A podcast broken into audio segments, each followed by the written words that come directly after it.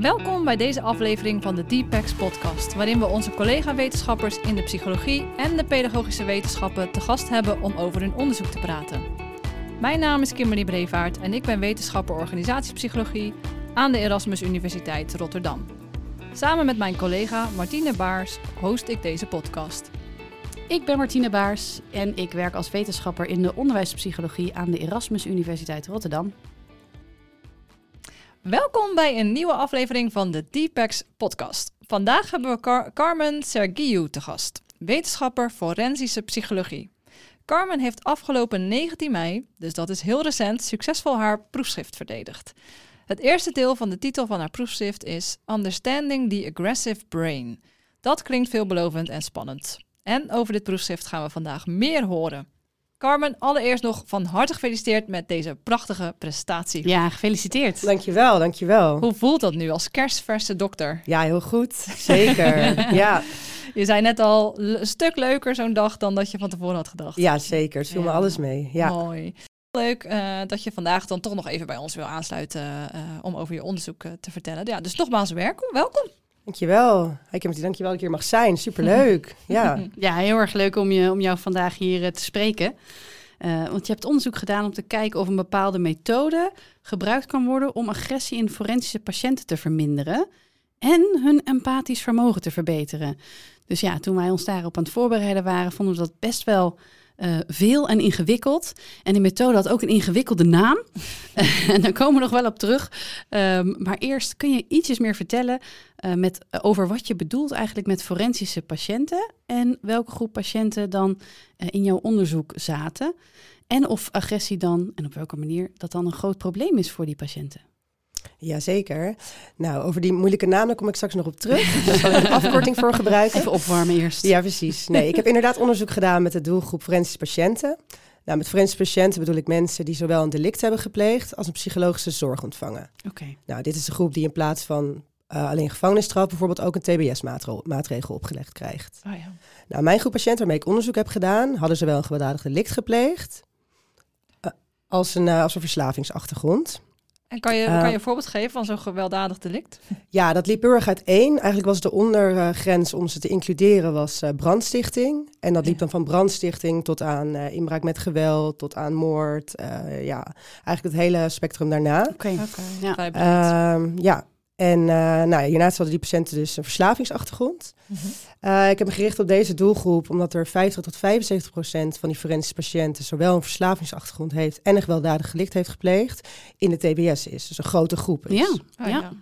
Nou ja, aangezien deze groep dus al jarenlang middelen gebruikt, uh, heeft dit tot veranderingen in het brein geleid.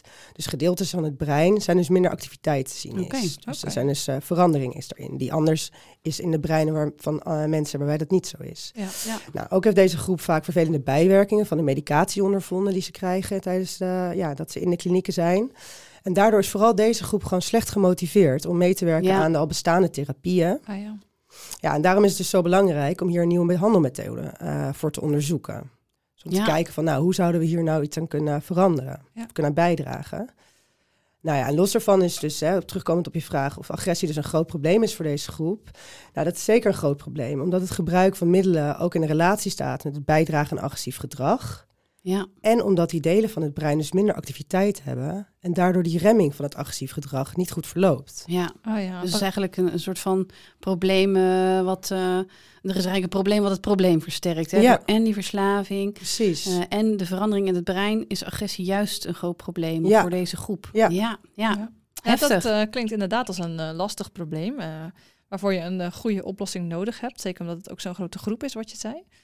Ehm, en met jouw onderzoek heb jij een nieuwe methode onderzocht. Dus dan gaan we het daar eh, nu toch even over hebben. Straks over die ingewikkelde term. Mhm. Eh, en die nieuwe methode is erop gericht om agressie te verminderen. Nou, eerst eens even, wat heeft jou nu precies gedreven om die, een nieuw of een ander type interventie te onderzoeken? Nou ja, eigenlijk zoals ik net ook over vertelde, vooral voor deze doelgroep. Het blijft gewoon bij deze doelgroep voornamelijk dat de huidige behandel- behandelingen niet doeltreffend genoeg zijn voor het verminderen van agressie, maar ook voor het terugvallen in dat gewelddadige gedrag in deze groep. Ja, Nou, vaak wordt er nu natuurlijk gewerkt met medicatie, verschillende soorten psychotherapieën.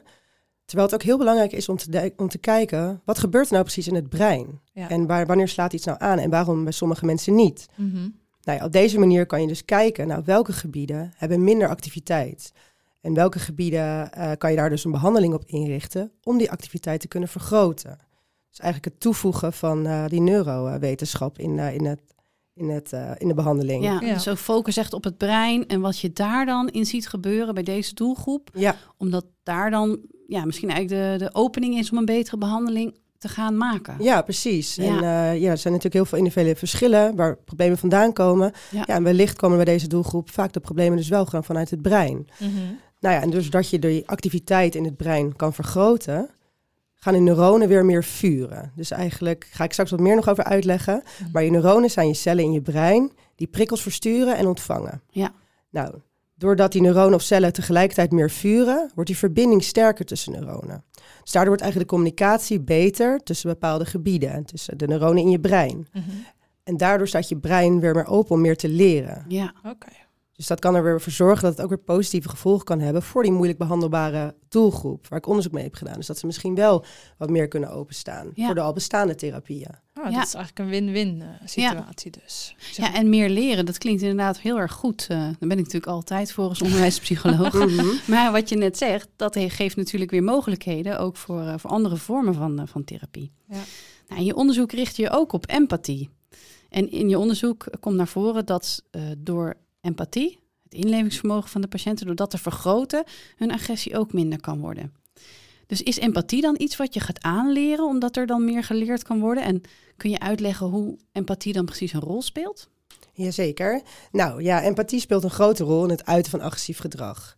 Dus individuen die eigenlijk verminderde empathische vaardigheden hebben, hebben Ja. ook een mindere remming van het agressieve gedrag. Oké. Ja, Dus eigenlijk wanneer je iemand pijn doet, hè, dan zie je ook een reactie dat je Mhm. iemand pijn doet.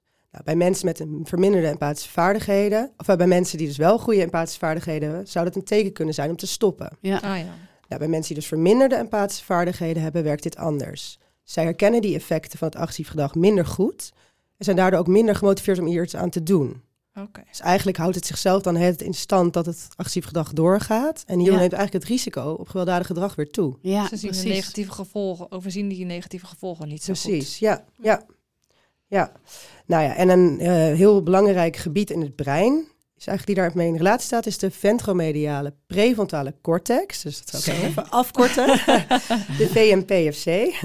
En VMPFC. De VMPFC, ja. Dus dat is eigenlijk het voorste gebied, eh, ja, voorste gebied van je, van je brein, een beetje in het midden. Mhm. Eigenlijk tussen je, ja, je, je ogen, wenkbrauwen in, je zeg achter je- maar. achter je voorhoofd, Ja, tussen je wenkbrauwen. precies. Oké, Nou, en dat is eigenlijk een gebied in het brein dat bekend staat om emotieregulatie. Oké. Nou ja, die emotieregulatie die speelt natuurlijk ook een hele belangrijke rol in dat empathisch vermogen en agressie. Dus eigenlijk wordt daar alles mee gereguleerd. Nou, er zijn er ook studies die eh, gebruik maken van neuroimaging. Dat is eigenlijk een techniek die ehm, ja, eigenlijk het brein visueel in kaart brengt. Mhm. Dat precies in dit gebied ook verminderde activiteit te zien is bij mensen die agressief gedrag vertonen. Of die antisociale persoonlijkheidsstoornissen hebben. Dus echt de doelgroep waar ik heel erg, uh, daar is mijn onderzoek op heb gericht. Ja. En daarbij komt ook nog dat die verslavingsachtergrond er ook nog een rol in speelt. Dus dat je ook ziet dat daar verminderde activatie is bij mensen die een verslavingsachtergrond hebben. Ja, Oké.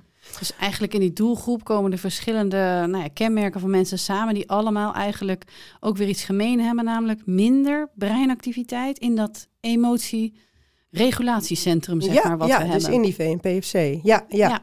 Dus daardoor zou je dus kunnen denken van... hé, hey, zouden we dus door het empathisch vermogen te kunnen vergroten... Ja, ook het agressief gedrag kunnen verminderen? Omdat Ja. deze dus in verband staan met elkaar. precies. Oh ja. En dat doe je dus door bepaalde, die, dat, dat gebied in de hersenen, die eigenlijk zorgt voor dat empathisch vermogen, of dat je dat beter kunt reguleren, te stimuleren. Ja. Ja, dus dan komen we nu denk ik simpel. toch aan. Ja, precies, bij die, bij die eh, eh, methode met een ingewikkelde term. Want de vraag is natuurlijk, hoe doe je dat dan, een Ja. brein activeren. Hè? En op die plek, die specifieke plek. Ja, wat moeten we ons daarbij voorstellen ook? Hè? Ja, precies. Ja, en de methode die je hebt gebruikt, daar komt die, ik ga het proberen, heet Transcranial Direct Current Stimulation. En ik heb het geprobeerd om het naar het Nederlands te vertalen. Ik dacht, dan wordt het misschien iets makkelijker. Maar dat was nog niet zo heel makkelijk om het te vertalen. Dus misschien... Dat hielp niks. Nee, dat eigenlijk hielp niks. Dus kan jij misschien uitleggen wat deze methode uh, in, inhoudt? En waar uh, wordt de stimulatie dan op gericht? En hoe heeft dat dan effect op uh, empathie en agressie?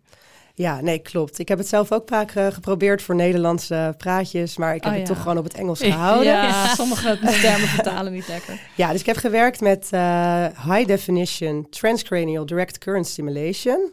Maar ik zal er vanaf nu afkorten tot HDTDCS. Oké. Dus weer een leuke afkorting om te onthouden. Ja, gewoon de ingewikkelde methode. De ingewikkelde methode.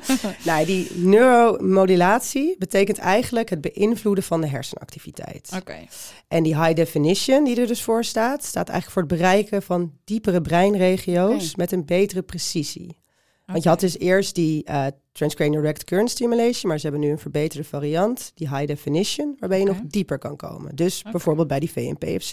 Dus dat specifieke eh, gedeelte van het brein wat je wilt bereiken. Ja, precies. Want dat, want dat eh, de afkorting ben ik nu alweer kwijt, maar dat emotieregulatie gedeelte ligt dus ook vrij diep, als ik ja, het goed die begrijp. ligt dieper dan andere gebieden in je prefrontale cortex. zeg Precies. maar. Ja, dus ja, dat is ja. eigenlijk heel belangrijk om überhaupt daarbij te kunnen. Ja, precies, precies. Nou ja, die HDTDCS, dus de methode, de ingewikkelde methode, is een methode waarbij patiënten een kapje op krijgen met elektrodes. Oké. Nou, die elektrodes die krijgen een laagje gel en die worden dan op de hoofdhuid geplakt. Mhm. En door die elektrodes wordt eigenlijk een soort constante puls gestu- gestuurd met een zeer zwakke stroom. Echt een hele lage stroom van max 2 milliampère. Oké, dat het voel zijn- je wel? Of dat, eh, Je voelt als een soort tintelingen. Oké, Ja, ja. Dus, eh, maar dat voel je meestal alleen maar bij het begin en bij het einde. Oké. Ehm, we hebben ook een hele vragenlijst bijgehouden. En dat de mensen rapporteerden ook dat ze alleen die tintelingen eigenlijk een beetje voelden. Oké. ja. Eh, nou, om dus een bepaald hersengebied te bereiken, dus bij ons is die VNPFC, Mhm. dat middels voorste gedeelte van het brein, dan ga je met een programma eerst kijken van hoe kan je nou het beste die set van elektrodes plaatsen om een soort elektrisch veld te kunnen maken. Dus wij hebben dan zes elektrodes gebruikt en daarbij hebben we via een programma gekeken van nou, hoe kunnen we nou zorgen dat we die VNPFC bereiken Mhm. en dat die maximale activatie er ook terecht komt. Ja. Want je kan dus, eh, weet je, het hersengebied onder die elektrodes wordt beïnvloed. Maar je wil het natuurlijk zo centraal mogelijk om die VNPFC maken. Zodat je echt Ja. dat gebied kan bereiken. Ja. Nou ja, ik heb dus voordat ik hier die hele, ja, de hele setup eh heb bedacht... heb ik dus eerst een literatuurstudie gedaan. Mhm. En heb ik dus uitgevonden dat, ik, eh, dat die VNPFC zo belangrijk is voor agressieregulatie, emotieregulatie en die empathische vaardigheden. En dus ook dat het gebied dus minder activatie heeft bij antisociale individuen, mensen met een verslaving en die agressieve trekken. Dus daardoor Ja. hebben we besloten van oké, we gaan voor die VNPFC, we gaan deze techniek gebruiken. En daardoor hebben we die elektrodes op die manier geplaatst. Ja, Ja. dus je weet eigenlijk al heel veel voordat je echt daadwerkelijk met elektrodes aan de gang gaat. Omdat het natuurlijk heel belangrijk is dat je al heel gericht eigenlijk te werk gaat. precies. Voor je zo'n ingewikkelde en ook dure methode natuurlijk inzet. Precies, Ja, ja, ja. precies. En het wordt Ja. ook voor heel veel verschillende soorten dingen gebruikt. Hè? Ook voor depressie. En er worden weer hele andere gebieden en hele andere setups Ja. gebruikt. Dus Ja. eh, het is heel Ja. belangrijk om te kijken, wat wil ik nou? En hoe ga ik dat eh Ja, ook omdat dat plaatsen? brein dus gewoon zo complex eigenlijk Ja. is. Dat je heel goed moet weten waar je natuurlijk op richt en Precies, waarom. Ja, precies. Ja, Ja, dus als ik het even samenvat, als, oh, even om te kijken of ik het goed heb begrepen, ehm, heb je een behandeling gebruikt waarbij je het hersengebied dat je emoties reguleert, zoals bijvoorbeeld agressie, dat heb je gestimuleerd door middel van die eh, elektroden, Ehm, zodat deze patiënten beter in staat zijn om hun agressie te controleren. Ja, dus eigenlijk het hersengebied dat niet alleen heel belangrijk is voor het reguleren van agressie en emoties, maar ook die aangetoonde minder activi- activiteit, heeft. Eh, dus op deze manier niet alleen kijken of ze die agressie kunnen controleren, maar ook kijken van, hé, hey, nou is die VNPFC nou echt zo belangrijk voor die relatie tussen empathie en agressie en het uiten van gewelddadig gedrag? Mhm. En dan kan je dan uiteindelijk weer op verder eh, onderzoek doen en kijken van, als het inderdaad zo belangrijk is, kan het in de toekomst een behandeling zijn, waardoor op langere termijn het agressieve gedrag kan worden gecontroleerd. Ja, Oh ja, dus je, je test eigenlijk natuurlijk een methode om die agressie eh, nou, tegen te gaan. Maar eigenlijk test je direct ook of inderdaad dat, dat stukje in de hersenen wat die emoties reguleert, of dat dan de weg daar naartoe is. Hè? Ja, of, die, of dat verband zo sterk is. Precies, precies, ja. Ja, Ja. mooi. En ja, ingewikkeld, maar ik vind het wel heel mooi dat je op die manier eh, daarmee bezig eh, kunt zijn. En eh, Zeker. Ja, de naam technisch, maar- is, is heel ingewikkeld, maar als je het zo uitlegt, dan eh, kan ik het goed volgen. Nou, goed zo. Ja, dat is ook de bedoeling. Ja.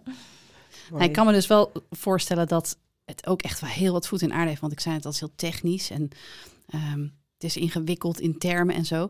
Maar het is natuurlijk ook gewoon ingewikkeld om met die methode eh, en de deelnemers, de doelgroep in jouw onderzoek te werken, namelijk die forensische patiënten. Ja. Want ja, ik stel me voor dat, dat die dus die elektrodes op moesten. En nou ja, noem het maar op. Veel meer dan dat, dan dat je nu, denk ik, aan ons hebt verteld nog. Want het, het is natuurlijk een stuk meer. Je doet wat ervoor, wat daarna. Het is heel ingewikkeld.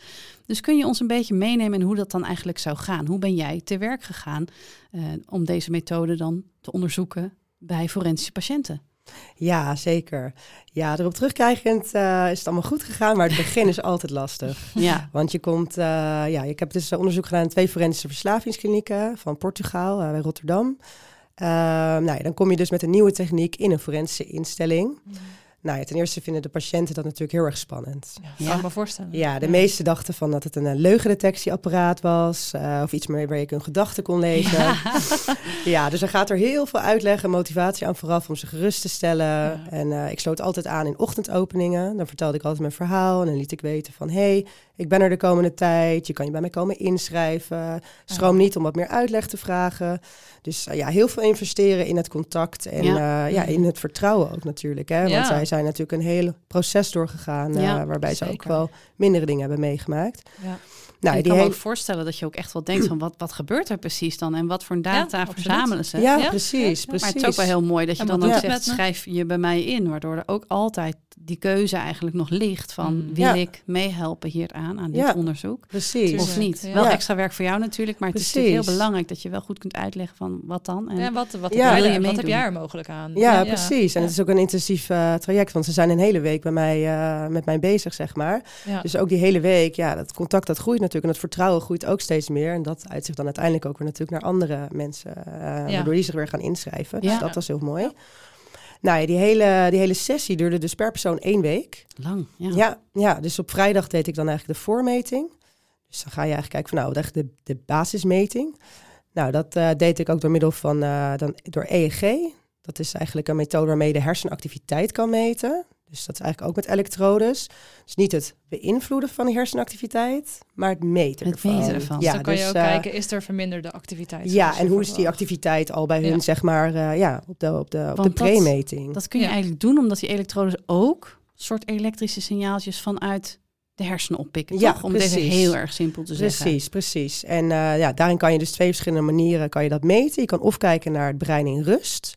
Dus Mhm. dat deden wij ook. Dan hadden we een taak eh, waarbij ze vier minuten lang hun ogen open deden voor één minuut. En ogen open dicht. eh, en dan weer dicht. Dat wisselen ze dan vier minuten af. En dan kijk je eigenlijk naar het constante verloop van die hersenactiviteit. Dus Ah, ja. van hoe verloopt dat per, per persoon verschillend. Nou, daarna kregen ze nog een EEG-taak. Dus nog steeds aan die elektrodes. Mhm. En daar keken ze naar, eh, naar plaatjes.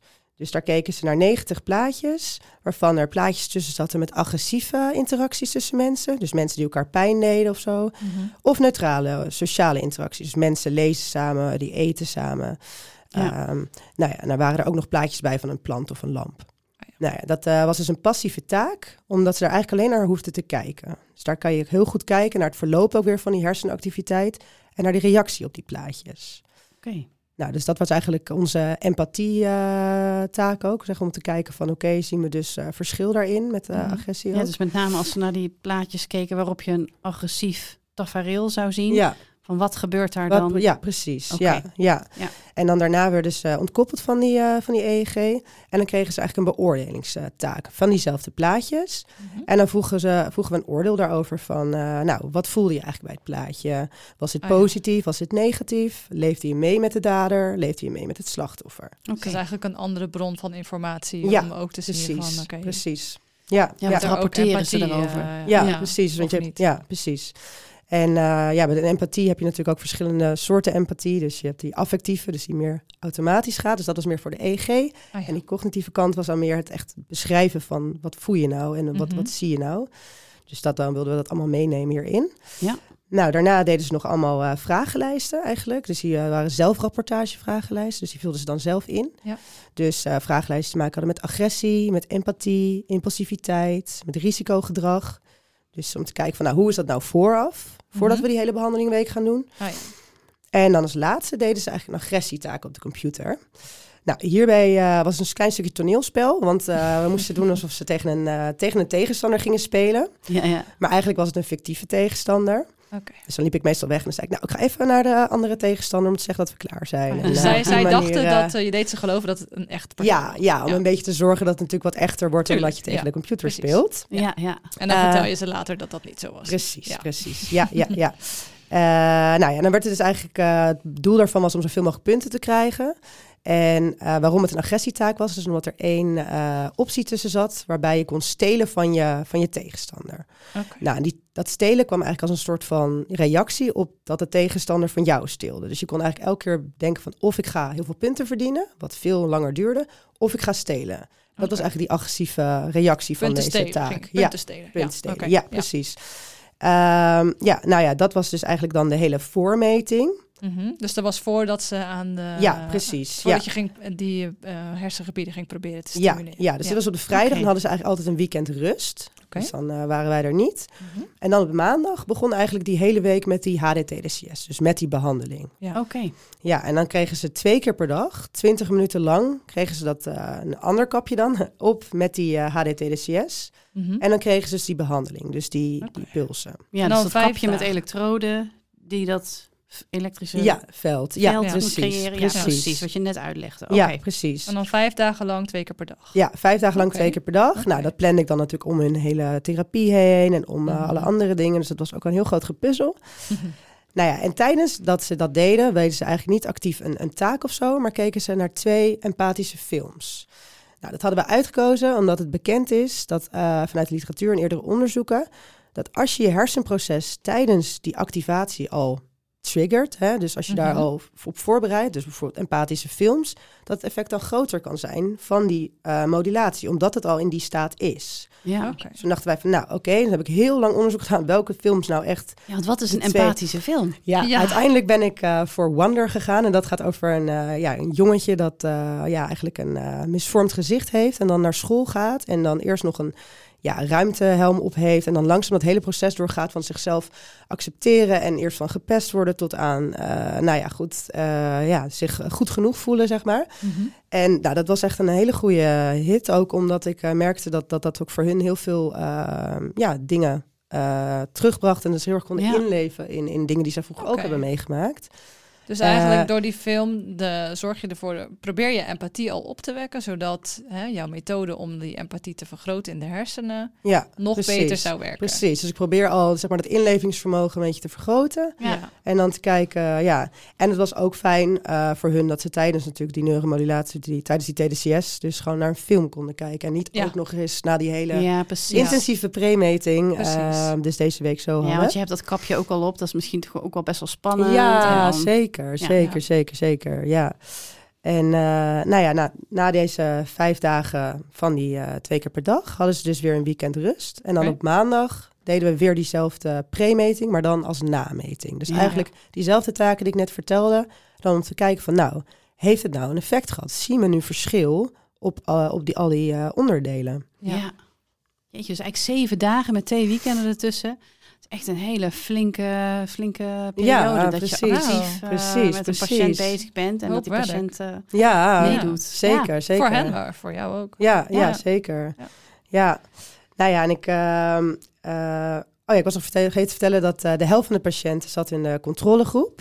Oké. Ehm, dus die kregen wel het hele proces hetzelfde.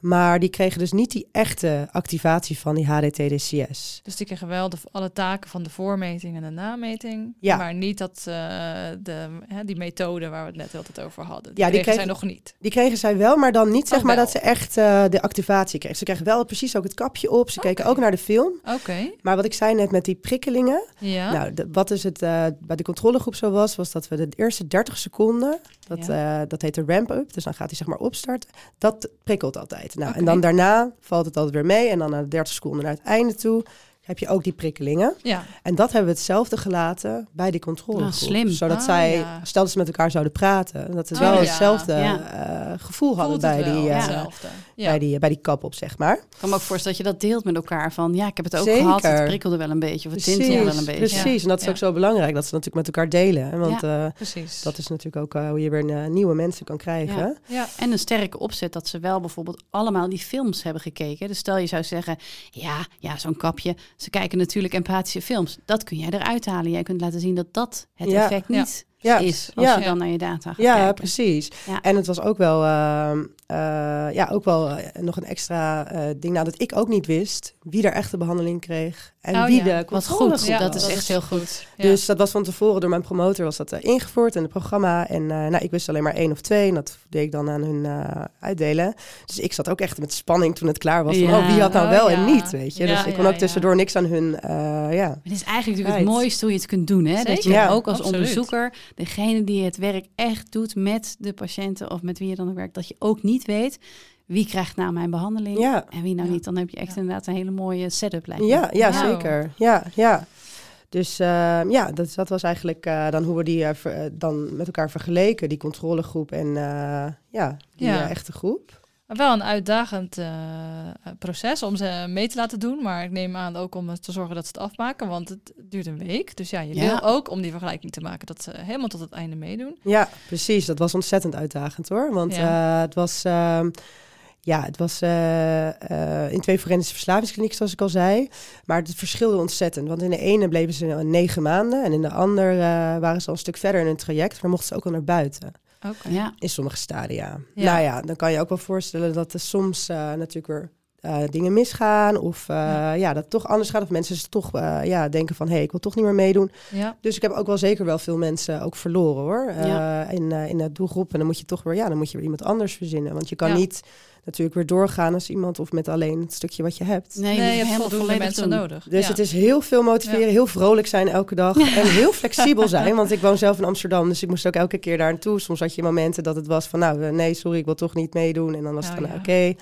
Nou, en gelukkig had ik ook nog hele hardwerkende studenten. Daar was ik heel erg blij mee. Fijn, dus eh, ja. die hebben me heel hard geholpen. En eh, ja, die zijn echt onmisbaar ook in onderzoek doen. Dus daar was ik heel erg blij mee. Dat Ja. heeft heel erg meegeholpen. Want hoe lang, hoeveel weken of maanden ben je dan in zo'n kliniek actief bezig met data verzamelen om een beeld te krijgen van ons? Ja, zo. Dat, eh, ik denk, ja, tussen de vier en de zes maanden of zo. Zo, zoiets ja. was ik Ja. daar toen. En het was ook nog best wel een, eh, een spannende deadline. Want er waren ook, eh, ja, je werkt natuurlijk ook altijd met beurzen en dingen. Dus moest ook altijd nog, heb je ook nog bepaalde deadlines binnen je PhD.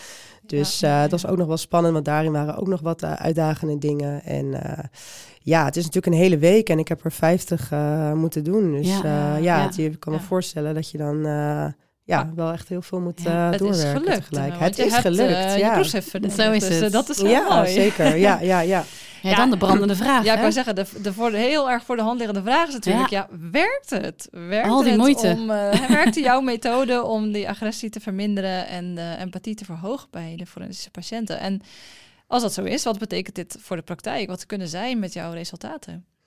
Ja, nou die resultaten van mijn proefschrift eh, hebben dus inderdaad kunnen aantonen dat we agressie hebben kunnen verlagen Oh, op die agressietaak. Ja, mooi. Ja, Ja. zeker. Ja, op die agressietaak, op die computertaak waar ik over vertelde. Ja. Maar ook op die zelfgerapporteerde agressie was er dus Ah. echt een, eh, een afname te zien in, Ze eh, in agressie. zich minder agressief. Ja, precies. precies. Ja.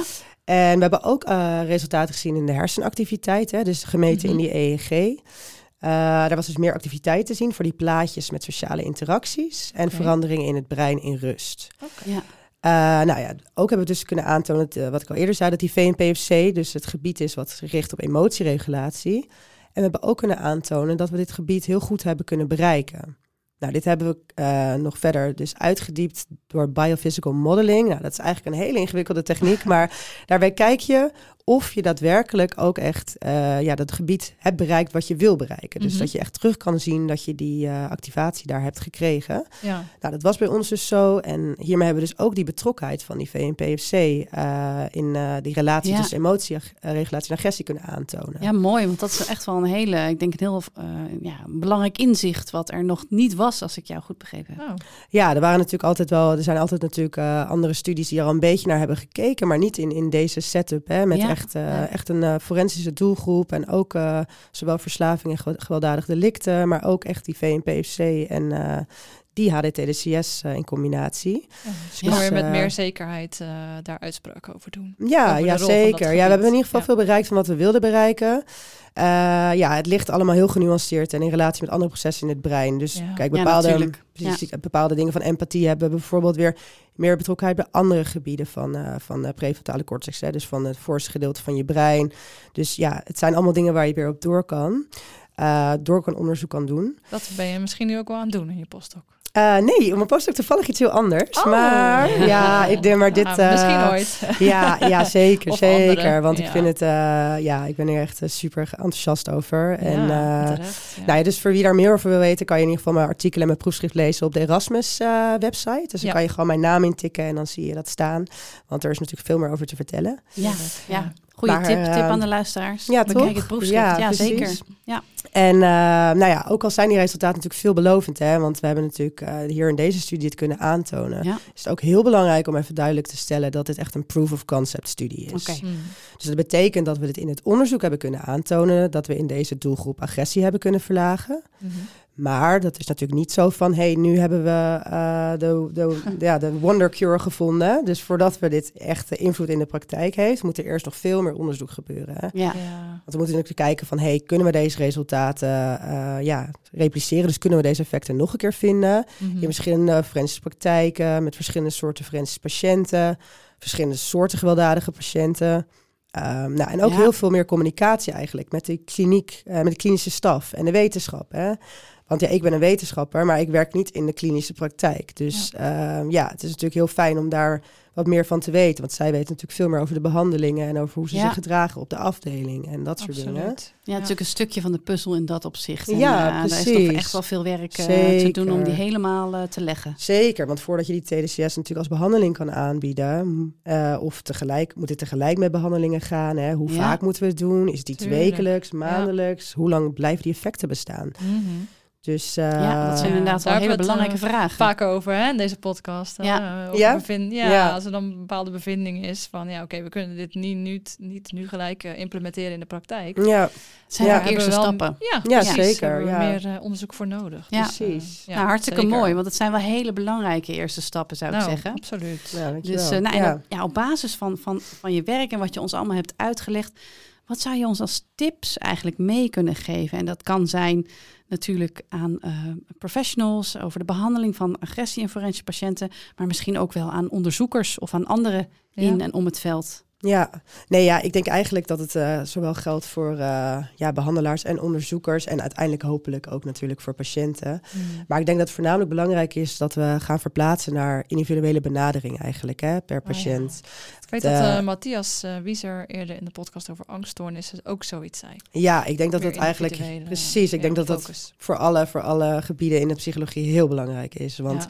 we zijn inmiddels zoveel verder en we weten dat eh, ja, alles op een bepaald eh, spectrum is en dat allemaal dingen samen bijdragen aan hoe iemand zich gedraagt. Ja, en, ja, eh, ja, precies. Iedereen is anders en pleegt vanuit een andere hoek agressief delicten hè, dan bijvoorbeeld in mijn eh, doelgroep. Ja, Eh, ja, bij sommigen is het natuurlijk van het genen, uh, sommigen uit omgeving, hersenactiviteit, verslaving. Dus eigenlijk is het vaak een combinatie van dingen samen. Ja. Dus eigenlijk zou ik als tip willen geven van, nou, laten we gewoon de komende tijd meer aandacht hebben voor, eh, ja, eigenlijk eh, het samenvoegen van alle gebieden. Dus kijken of we dus, eh, ja, die aandacht voor neurowetenschap en de forensische zorg kunnen vergroten. Omdat het een belangrijke toegevoegde waarde kan zijn in het verklaren van die onderliggende relatie tussen brein-actief gedrag. En daarvoor eigenlijk kijken van, hey, hoe kunnen we nou samen verder eh, meer kunnen communiceren, weet je? Hoe kunnen we nou Ja. ervoor zorgen dat we al die mensen van een verschillende disciplines dan samen krijgen? ja, lijkt me Ja. super belang, juist bij de Absoluut. doelgroep en na het horen van jouw onderzoek en de dingen die er allemaal samenkomen. Dat is Ja. een hele goede tip, lijkt me. Ja, precies. Want weet je, ik heb eh, uit ervaring als ik dan een presentatie geef op een forensisch congres, ben ik de enige in het symposium die, met mijn promotoren natuurlijk, hè, en een team van wetenschappers, maar die iets over de neurowetenschap vertelt. En Ja. bij een neuromodulatiecongres zijn wij vaak weer de enige forensische. Het is weer andersom. Dus het is fijn natuurlijk als het, eh, ja, Ja. dus ook in onderzoek op een bepaalde manier toch nog wel ja, gescheiden werelden. En dat zou Ja, wel meer zeker. geïntegreerd mogen worden om hier goed eh, op door te kunnen gaan. Ja, precies. Want we doen allemaal zulk belangrijk werk, maar de samenwerking tussen de velden kan vaak nog wel een stuk beter. Ja. Ja, zeker. Ja. ja. Nou, mooi. Mooie tips. Zeker. Absoluut. Hele mooie tips. Ja. En inderdaad, uh, op naar een uh, naar volgend onderzoek waarbij het verder uitgewerkt mag worden. En ja, inderdaad in samenwerking. Ja. Nou, ik heb een hoop geleerd vandaag. Uh, ontzettend bedankt uh, dat je aanwezig wilde zijn. Noem die afkorting nog eens, Kim. Eén van de twee was goed geweest. Ik ben bang dat ik het niet, niet echt heb onthouden. Nee, maar ik denk dat je het heel duidelijk hebt uitgelegd. Wat me ook niet makkelijk lijkt. Dus complimenten daarvoor. En ja, nogmaals ontzettend bedankt dat je er was. Ja, nou, ja leuk dat je er was. Ja. bedankt. Ja, jullie ook bedankt. Vond het super leuk om hier te zijn. Ja. Nou, Heel goed. Fijn, leuk. Ja, en uh, we hebben dan altijd nog een vraag aan onze gast. Of hij of zij nog een uh, tip heeft voor een andere leuke podcast om naar ja, te die je zelf graag dus, luistert uh, bijvoorbeeld. Ja, we zijn benieuwd of jij een, nog een tip hebt. Ja, nou, ik luister zelf echt ontzettend veel podcasten. Kijk, dus dat ah, gaat kijk. echt van Joe Rogan tot aan ja, criminologische, forensische podcast tot aan muziek. Maar ik was laatst met mijn schoonzusje en die uh, vertelde me over een podcast. Die heb ik net in de auto hier naartoe geluisterd. En ik dacht, nou, dat is ook wel echt een leuk om te vermelden. Dat heet Held in eigen verhaal. En dat is eigenlijk uh, een verhaal van, ja, van elk verhaal van een held begint met een tegenslag.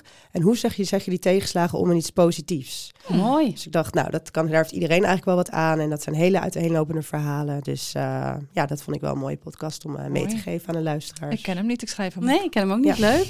ja, gaan we luisteren. Ja, dankjewel. Ja, Jullie bedankt. Nou, ook ontzettend bedankt voor het luisteren weer aan onze luisteraars. En je vindt deze en andere afleveringen van de Deepex podcast serie natuurlijk op je favoriete podcastplatform.